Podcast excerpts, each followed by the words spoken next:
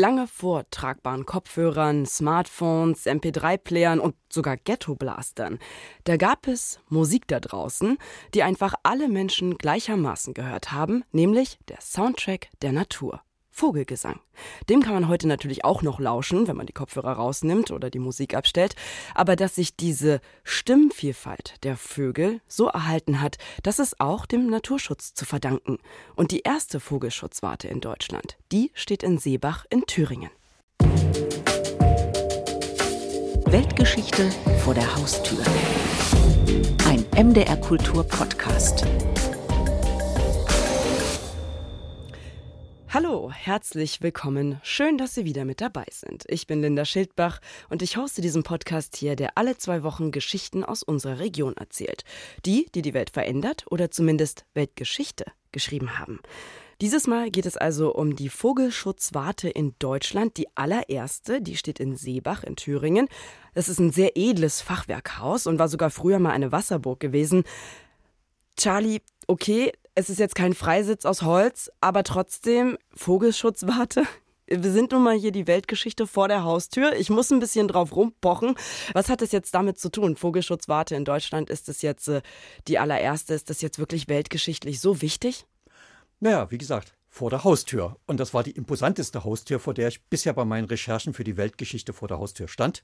Und wir können gleich mal hören, wie die so klingt. Okay, okay. Was da so mächtig scheppert, das ist ein Türklopfer, wie man auch von anderen Burgen kennt, aber ein ganz besonderer, ein Ring von 10 cm Durchmesser, schmiedeeisern mit einem Sittich da drinne. Und damit sind wir schon beim Thema, also Vogelschutz. Und was da weltgeschichtlich drin ist, diese Frage habe ich auch Dietrich von Knorre gestellt, dem langjährigen Chef der Thüringer Ornithologen. Im Vogelschutz steckt sehr viel Weltgeschichte, weil es ja schon seit Jahrtausenden das Privileg gab, dass in bestimmten Wäldern nicht gejagt werden durfte. Sie waren als heilige Wälder bezeichnet und da beginnt im Prinzip schon der erste Naturschutzgedanke, wenn man so will. Ah, okay. Also es ist äh, tatsächlich schon was, was sehr, sehr früh angefangen hat. Wir werden wahrscheinlich also weit in die Geschichte zurückreisen. Charlie, ich hatte das gar nicht so auf dem Schirm. Ich dachte, es wäre so Naturschutz, Artenschutz, hätte ich jetzt naiv angenommen, erstmal vielleicht gar nicht so eine alte Sache. Ging mir ähnlich. Also ich dachte, okay, 1888 gegründet, ja, also 125 Jahre, knapp 150 Jahre, dachte ich, was okay, Vogelschutz, was ist jetzt nicht ganz alt. Aber das stimmt einfach nicht, habe ich gelernt. Ich habe viele andere interessante Sachen dort noch gelernt, die meinen Blick auf den Naturschutz und auf die Geschichte vor allem des Naturschutzes doch sehr verändert haben. Oh, und die ganze Geschichte, die hören Sie jetzt im Feature von Hartmut Schade, natürlich gesprochen von Conny Wolter.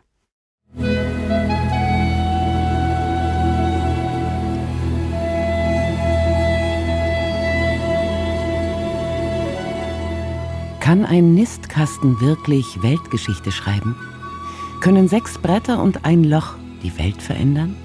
Ja, meint Juliane Balmer. Der Freiherr von Berlepsch habe ganz praktisch gezeigt, wie Naturschutz funktioniere. Na, er hat vor allem dafür gesorgt, dass die Burg mit unzähligen Nistkästen oder Nistmöglichkeiten ausgestattet wurde. Also die hat über 100 Nistmöglichkeiten bekommen, die auch von der Vogelwelt äh, gut angenommen waren. Und er hat ja nicht nur die Burg hier vogelfreundlich gestaltet, sondern auch den Park mit Vogelschutzgehölzen ausgestattet und hat alles dafür getan, dass sozusagen sein Wirkungskreis sich hier positiv auf die Vogelwelt auswirkt.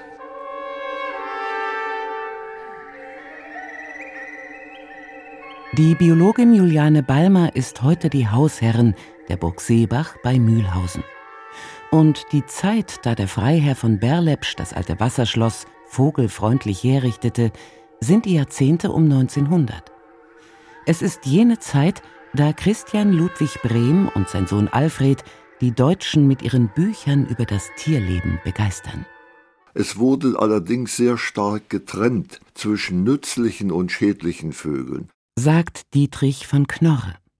Der fast 85-Jährige ist seit mehr als sieben Jahrzehnten Vogelkundler, baute am Phyletischen Museum der Uni Jena eine große Vogelsammlung auf und hat einige hundert Artikel über die Vogelwelt Thüringens geschrieben. Mit den Büchern von Vater und Sohn Brehm ist er aufgewachsen.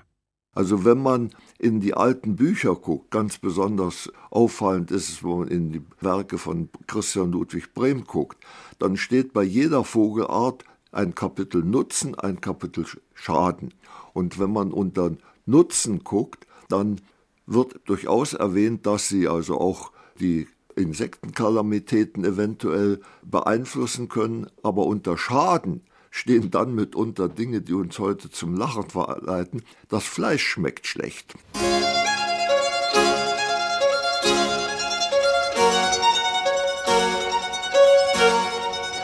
Für den Vogel durchaus ein Überlebensvorteil. Den Bauern in den deutschen Armenhäusern, von Eifel bis Erzgebirge, von Pommern bis zum Schwarzwald, liefern Amsel, Drossel, Fink und Star oft das einzige Fleisch. Die Nistkästen, die man auf alten Zeichnungen von Bauernhäusern und Bauerngärten sieht, sind keine Zeugen eines Umweltbewusstseins, weiß Dietrich von Knorre. Ganz besonders finden wir das in Norddeutschland, dort wo man für Stare solche Kästen aufbaute und die jungen Stare hat man dann geholt, um sie zu essen. Und ganz besonders ausgeprägt ist das dann in den Mittelgebirgslagen, in denen man den Vogelfang bis in die Zeit, als es schon strengstens verboten war, betrieben hat, um etwas Fleisch in die Suppe zu bekommen. Der Vogelverhänger bin ich ja stets lustig, heißer Hopsassa. Ich Vogelverhänger bin bekannt, bei alt und jung im ganzen Land. Doch nicht die hungrigen Kossetten und Häusler sind schuld am Vogelschwund, es sind die großen wirtschaftlichen Umwälzungen, die schon Mitte des 19. Jahrhunderts die Angst vor einem stummen Frühling wecken, sagt Dietrich von Knorre.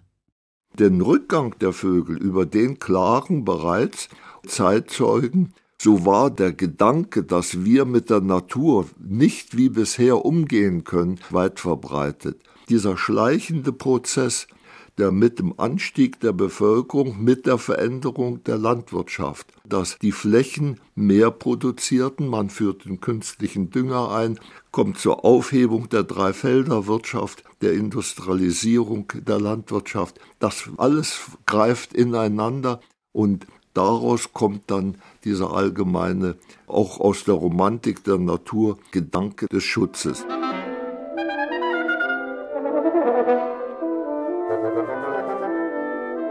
1888 erlässt der Reichstag das Gesetz betreffend den Schutz von Vögeln, mit dem das Plündern von Vogelnestern, die Jagd auf Vögel unter Strafe gestellt wird. Im Prinzip jedenfalls, denn Greifvögel und Uhus gelten als solche Schädlinge, dass sie weiter gejagt werden dürfen. Ebenso Sperlinge, Möwen, alle Raben und Wasservögel und noch ein halbes Dutzend weiterer Arten. Einfach war es also auch vor 150 Jahren mit dem Naturschutz nicht. Doch jenseits der großen politischen Entscheidungen, wer, wann, wo, wie geschützt wird, kann man auch ganz privat und vor Ort was tun. Und damit kehren wir nach Seebach zurück.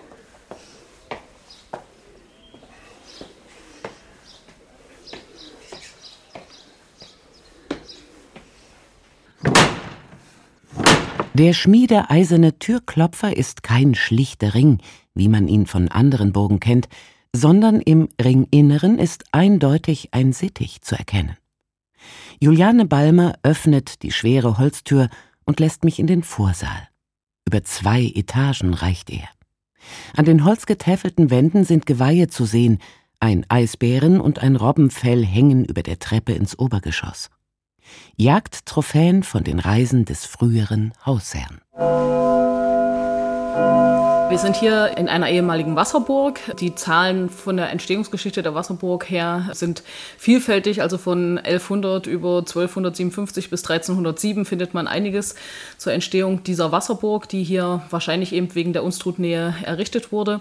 Und in dieser Wasserburg, beziehungsweise neben der Wasserburg, im sogenannten Gelben Haus, ist Hans Freiherr von Berlepsch geboren worden, der später als Vogelbaron bezeichnet wurde. Die Freude an der Natur, an der Tier, speziell der Vogelwelt, ist ein Familienerbteil.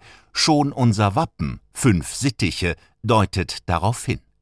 So beginnt Hans von Berlepsch seinen ornithologischen Lebenslauf.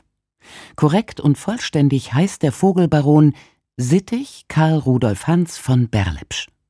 Richtig gehört, der erste Vorname ist Sittich. Und deshalb muss an dieser Stelle noch ein historischer Schlenker gemacht werden. Also zu Zeiten Barbarossas ist auch einer von den Berlepschern mit in den Kreuzzug gegangen. Und von diesem Kreuzzug hat er grüne Vögel mitgebracht. Jürgen Triesch vom Verein der Freunde der Vogelschutzwarte Seebach kennt sich bestens mit dem Leben Berlepschs aus. Und als danach der Kaiser ihn besuchte und eines Frühs die Treppe runterkam und sah, wie sich der von Berlepsch sich mit grünen Vögeln beschäftigte, hat er ihn getadelt. Es ziemt sich nicht für einen Adligen, sich mit derart Getier zu beschäftigen. Ja, und da hat der von Berlepsch ihm wohl entgegnet, ja, weißt du, mein Kaiser, wenn du mich rufst, da komme ich zu dir. Wenn du willst, dass ich mit dir in den Kreuzzug ziehe, dann ziehe ich mit dir in den Kreuzzug. Aber was ich in meiner Zeit mache, was die mir zur Verfügung steht, das überlass doch bitte mir. Und diese Antwort, die soll den Kaiser so imponiert haben, dass er darauf erwiderte, ja, wenn das so ist, dann sollst du in Andenken an diesen heutigen Tag auch diese Vögel in deinem Wappen führen. Und da sind es halt die Halsbandsittiche geworden, was ja die grünen Vögel sind. Und Sittich wird ein gängiger Vorname für die Buben der Berlepschen Familie. Mädchen werden Sita genannt.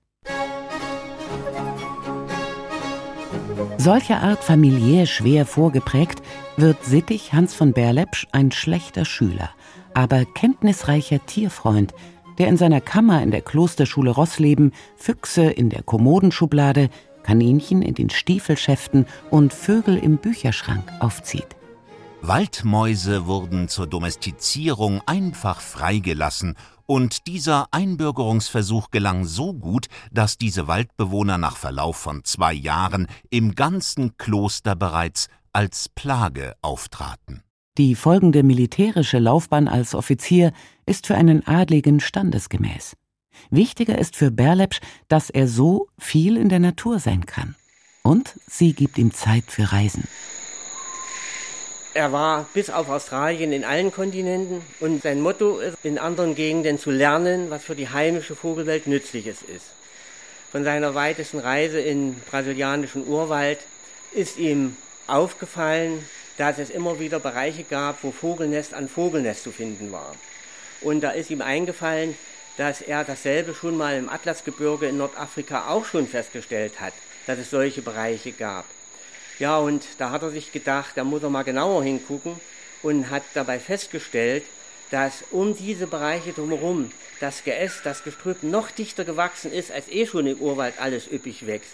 Und dieses war so dicht gewachsen, dass halt die Nesträuber, die Fressfeinde, keine Chance hatten, da durchzukommen. Als er dann zurückkam, war dann seine erste Handlung, und das haben ja auch äh, hier Bewohner aus dem Ort bestätigt, dass er wirklich als allererstes, als es zurückkam, einen Baumzüchter beauftragt hat, solche Gehölze zu entwickeln, die eine starke Verästelung, Verzweigung ausweisen.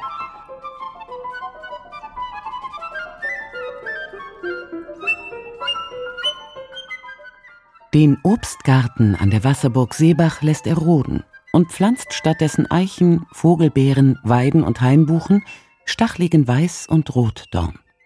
Die Bäume werden kräftig zurückgeschnitten, sodass viele neue Triebe und Quirle ein Dickicht entstehen lassen. Wertlos für Tischler, wertvoll für den Vogelschutz. Noch heute kann man durch den Berlepschen Vogelschutzpark rings um die Wasserburg spazieren. 1911 hatte er dann das Geld zusammen, um die noch vorhandenen zwei Türme der unbewohnten Burg zu dem Gebäude zu machen, wie es heute ist. Er hat diese Türme saniert, und das Innere neu gestaltet für seine Zwecke. Und das heißt bei Sittich Hans von Berlepsch für die Zwecke der Vögel. Über 100 Nistkästen wurden in die Mauern eingelassen.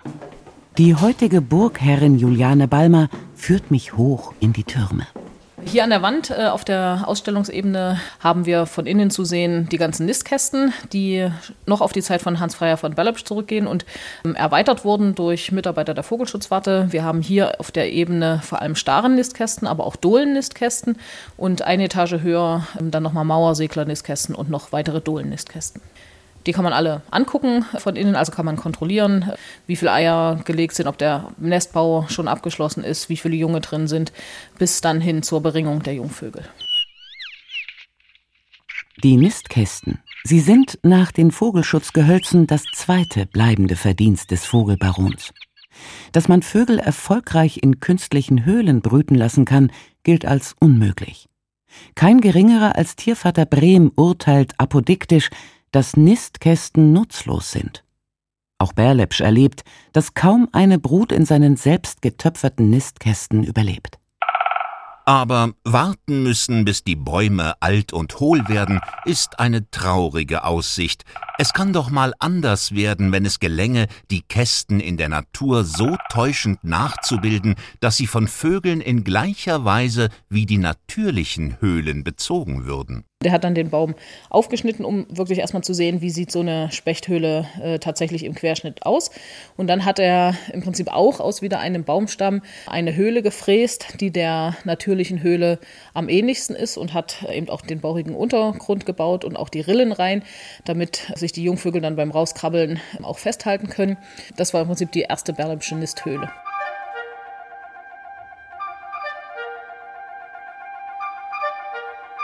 15 Jahre Forschung, Tüftelei und Beobachtung hat der Vogelbaron in die Urmutter all der heutigen Meisen, Spatzen, Starenkästen, der Halbhöhlen für Rotkehlchen und Rotschwänzchen, der Baumläufer oder Mauersegler Verstecke gesteckt, der schlichten hölzernen ebenso wie der farbenfrohen Designvogelvillen. Was dem Piepmatz übrigens egal ist. Mit seinen Nisthöhlen gelingt Berlepsch ein sensationeller Erfolg. Bis dahin gilt im Vogelschutz das Dogma, dass die Nistkästen nur zur Brut angebracht werden. Im Herbst werden sie abgenommen. Jetzt wissen wir, dass die Höhlenbrüter die Nisthöhlen im Winter ebenso benötigen wie zur Brutzeit und dass damit der Vogelschutz geradezu eine systematische Vernichtung der Vögel war. Noch mit einer dritten Idee revolutioniert der Vogelbaron den Vogelschutz, mit dem Vogelhäuschen für die Winterfütterung. Körner warfen Vogelfreunde vorher einfach auf die Erde oder legten sie auf Bretter, wo sie vom Winde verweht wurden. Sittig Hans von Berlepsch baut die ersten regen- und windgeschützten Futterhäuser und erkennt, wie wichtig Fett im Winter als Vogelnahrung ist. Heute hängen sie als Meisenknödel und Meisenringe aller Orten in Bäumen und Sträuchern. Der Erfolg bleibt nicht aus, als es 1905 und 1921 eine Insektenplage im Hainich gibt, erzählt Jürgen Triesch. Da ist nämlich der ganze Hainich kahl gefressen, bis auf die grüne Oase der Seebacher Wald. Der ist übrig geblieben. Denn er hat in seinem Seebacher Wald über 2000 seiner Nisthöhlen praktisch angebracht und damit so viele Singvögel angesiedelt, dass halt die Raupen keine Chance hatten. Na? Er hat auch Lehrgänge abgehalten, um das erlangte Wissen weiterzugeben. Dort war eine Berufsgruppe besonders interessiert, die Bauern und Landwirte. Er hat ihnen eben beigebracht, wie sie die natürlichen Feinde ihrer Pflanzenschädlinge ansiedeln konnten. Damals wie heute. Naturschutz braucht Aufklärung. Berleb schreibt, hält Seminare in der Wasserburg ab, druckt Plakate und Wandtafeln. Ein Meisenpaar mit seiner Nachkommenschaft vertilgt täglich enorme Mengen an Ungeziefer bis zum Umfang des Eigengewichtes, davon bis zu drei Viertel schädliche Insekten aller Art, deren Raupen, Larven und Eier. Aus dem privaten Engagement entsteht 1908 Deutschlands erste staatlich anerkannte Versuchs- und Musterstation für Vogelschutz. Doch nicht nur deshalb, sagt Dietrich von Knorre, habe der Autodidakt Berlepsch mit seiner exakten Beobachtungsgabe der Natur Geschichte geschrieben. Im Endeffekt, was wir heute immer wieder sagen, guck doch, wie die Natur ein Problem löst und dann löse es auch. Also insofern, er hat einfach in seiner Art, die Sachen zu popularisieren und diese Lehrgänge zu veranstalten. Das war dem Zeitgeist entsprechend und ist auf sehr fruchtbaren Boden gefallen. Also ob man nun ihn als den Vater bezeichnen kann von all den Dingen, da würde ich sagen, vorsichtig, jede gute Idee hat viele Väter. Aber kaum eine Idee hat einen Vater mit einem so sprechenden Namen wie Sittich Karl Rudolf Hans von Berlepsch, der Erfinder von Vogelschutzgehölzen und Vogelkästen. Weltgeschichte vor der Haustür. Ein MDR Kultur Podcast. Und dieses Mal ging es um die erste Vogelschutzwarte in Deutschland. Die steht in Seebach in Thüringen. Unsere Weltgeschichte vor der Haustür. Eine imposante Haustür, wie wir auch gelernt haben. Charlie, ich weiß nicht, für mich ist natürlich das erste Mal so ein bisschen die Frage, du hast schon besprochen, es ist eine ganz imposante Haustür gewesen. Das Gebäude ist ja auch total interessant. Vielleicht kannst du da noch ein bisschen mehr erzählen. Also mich äh, interessiert das ja tatsächlich, weil man könnte auch bei der ersten Vogelschutzwarte, wie ich ja auch eingangs gesagt habe, denken, es ist nur so ein Freisitz in der hübschen Natur, ne? Nee, nee, das ist wirklich eine richtige alte Wasserburg. Der Burggraben ist schon seit vielen Jahrhunderten ausgetrocknet, da wachsen jetzt auch Bäume drinne. Fast verwunschen die Apfelplantage, die es dort mal gab, die hat der Bärlepsch abreißen lassen und hat dort Vogelschutzgehölze angelegt. Also mhm. ein bisschen verwilderter Park. Aber das ist ja nur gerade der Sinn. Ein aufgeräumter Park bietet weniger Schutzmöglichkeiten für Vögel. Und das ist einfach ein schöner Ort, um dort mal eine Runde spazieren zu gehen, sich das alles anzugucken. Und was ich auch persönlich ganz schön finde, ist wirklich die Ausstellung. Weil das ist zwar altertümlich, also wirklich diese Vitrinen, wie man so 70er Jahre von Heimatmuseen, aber man sieht einfach die Vögel. Mhm. Ich brauche nicht die App oder die App hat sowieso jeder, der sich ein bisschen für Vögel interessiert, irgendeine Vogel-App auf seinem Handy. Das ist zwar ganz nett, aber die wirklich mal in Natur zu sehen, in der Größe, das hat was. Oder dann eben oben auf dem Dachboden diese Nisthöhlen zu sehen, auch mal anzufassen. Also wirklich, das hat so was Haptisches, ein bisschen altertümlich, aber ich finde, gerade da ist der Reiz. Und es ist ja nicht grundlos, dass die sagen bei den Führungen, die Kinder sind begeistert und es nimmt auch zu, dass da äh, Kinder hinkommen und einfach mal wirklich die Vögel sehen wollen. Ne? Hm, na klar, und also anfassen, wie du auch sagst, richtig merkst, ist, so wie du es beschreibst, kommt einem fast so ein bisschen verwunschen vor, oder? Wenn man dann die schmalen Treppen dort hochsteigt auf dem Dachboden und so das Ganze, das hat schon was, ja, das ist schon was, was Tolles und für die äh, digitalen Afficionades gibt es ja dann den Blick in das Storchennest mit einer Webcam. Oh. Da kann man dann mal gucken, wie es aussieht. Und das ist einfach auch schön. Ja. Übrigens, die ersten Storche wurden schon gesichtet in Deutschland. Einer ist auch schon zurück. Und sie warten jetzt auf den zweiten. Sie haben es erst vor kurzem oben angebracht. Und Forster ist zum ersten Mal seit 40 Jahren, hat dort wieder ein Storchenpaar gebrütet. Und jetzt hoffen sie, dass der zweite auch kommt und sie dann dies Jahr wieder im Brutpaar haben. Ach, wie schön. Ja, wir drücken die Daumen. Vom Storch zum Sittich, denn der Herr Baron Sittich Hans Freier von Berlepsch, man muss das so in Ruhe sagen, weil da gibt es eine Geschichte dahinter. Ja, ich hatte es ja schon angedeutet, also dass diese Familie eine lange Tradition hat und ich habe da ein bisschen natürlich links und rechts geguckt und gegoogelt und so, wie man das ja, so macht. Ja, ja, und ein Hans Sittich oder Johann Sittich war Burghauptmann auf der Wartburg und war übrigens einer der beiden Männer, die Martin Luther auf dem Rückweg vom Worms nach Wittenberg entführt haben und Ach. auf die Wartburg gebracht haben. Ach. Also Wahnsinn. Da kommt dann, das sind so die kleinen Nebengeschichten, die man dann erfährt, wenn man mit solchen Leuten, mit, die sich gut mit der Geschichte auskennen, redet. Ne? Da muss ich übrigens gleich einspringen und sagen, da gibt es übrigens auch eine Folge von unserem Podcast zu dieser Entführung und Luther und der Wartburg. Falls Sie da nachher mal, mal weiterhören wollen, das ist ein guter Moment. Aber nochmal kurz zurück zu dir, weil damit hört es gar nicht auf. Du hast noch mehr Spuren gefunden. Naja, also wenn du hier schon Werbung machst für andere Sendungen von uns, mache ich das auch. Wir haben ja den gemacht über den Borsdorfer Apfel. Ja. Und da habe ich mich ja geoutet als großer Apfelfan. und deswegen habe ich mich auch sehr gefreut, als ich dachte, Bärlepsch, das ist ja toll. Auch ein Apfel. Eine Apfelsorte. Und bin dann ein bisschen enttäuscht worden, weil der Bärlepsch, der Vogelschützer Bärlepsch, hat die Apfelbäume bei sich alle abschlagen lassen am, neben der Wasserburg. Aber es gibt wieder eine interessante Geschichte. Einer dieser Vorfahren, oder war nicht mal Vorfahr, das war jetzt fast zur gleichen Zeit, etwas früher nur, war Mitarbeiter von Bismarck und hat die Sozialgesetzgebung mitentwickelt, für die Bismarck ja berühmt ist. Und das fand ein Apfelzüchter aus dem Rheinland so toll, dass er eine neue Apfelsorte nach ihm benannt hat, Freiherr von Berlepsch. Wahnsinn. Sehr leckere Apfelsorte, eine tolle tolles Ding. Also das sind so, äh, wo sich Kreise schließen, was Spaß macht, wenn man dann so in der Recherche ist. Ne? Ja, das stimmt. Sie sehen, man kann sich ja auch ganz schön verlieren in der Recherche. Aber es ist wirklich, es ist einfach zu spannend. Ne? Mhm. Also interessant, interessant. Und also für mich war auch wirklich die diese Geschichte ja, dass also dieser Vogelschutz auch schon so schon so alt ist, ja. Und gibt's denn nicht, haben wir denn nicht auch in unserer Region, gibt's da doch nicht auch den Vater, der, wie soll man sagen, der nicht der Vater der Vögel, aber des Vogelschutzes? Wenn du jetzt hier Tiervater Bremen meinst. Ja, den, genau, den meinte ich, danke. Ja, klar. Aber da habe ich wieder was Spannendes gelernt. Je nachdem, mit wem man redet. Also Ach. wir alle sagen ja Tiervater Bremen. Also du vielleicht, ich wusste nicht gleich, dass es Tiervater war, ich dachte Vogelvater, aber ja genau. Ah, okay, da steckst du mehr in der Materie als ich. Es steckte vor der Recherche. Also mir war Tiervater Bremen einfach als Begriff geläufig und das ist der Alfred Brehm. Ja, genau. Und Dietrich von Knorre sagte dann zu mir, na, von wem reden Sie denn eigentlich? Für einen Ornithologen ist der Tiervater Brehm der Vater Brehm. Au. Weil der hat mit Vögeln angefangen, hat damit die Tierliebe und das Interesse an seinen Sohn Alfred sozusagen dort eingepfropft. Und der ist dann ja berühmt geworden mit seinen vielen Bänden über das Tierleben, wo es dann eben nicht bloß um Vögel ging.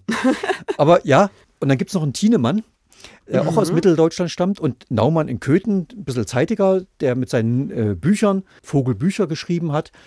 Und der Tienemann, der war der Gründer von der Vogelwarte in Rositten, also auf der kurischen Nährung, also an der Ostsee. Mhm. Auch ein ganz wichtiger. Und alle kommen so aus Mitteldeutschland. Na. Warum das so ist, äh, konnte mir auch Dietrich von Knoche nicht beantworten. Meinte, es gibt auch schon woanders auch noch Ornithologen, die wichtig waren. Das glaube ich auch, das glaube ich. Aber es ist natürlich trotzdem spannend zu sehen, ne? wenn aus so einer Region auch äh, so, so viele Leute dann kommen, die sich dafür interessieren. Ja, und gut. Aber ich möchte sagen, der Vogelschutz ist älter als wir dachten, viel, viel länger schon als wir dachten. Wir haben ganz viel gelernt dieses Mal, also ich vor allen Dingen auch. Und weitere spannende Weltgeschichten vor der Haustür, die hören Sie in unserem gleichnamigen MDR Kultur Podcast. Den finden Sie auf mdrkultur.de und in der ARD Audiothek und sowieso überall da, wo es Podcasts gibt. Und wenn Ihnen das gefallen hat, was Sie jetzt gehört haben, dann geben Sie uns doch eine schöne Bewertung und abonnieren Sie unseren Podcast. In zwei Wochen folgt die nächste Folge von Weltgeschichte vor der Haustür. Machen Sie's gut. Tschüss. Чоп-чоп.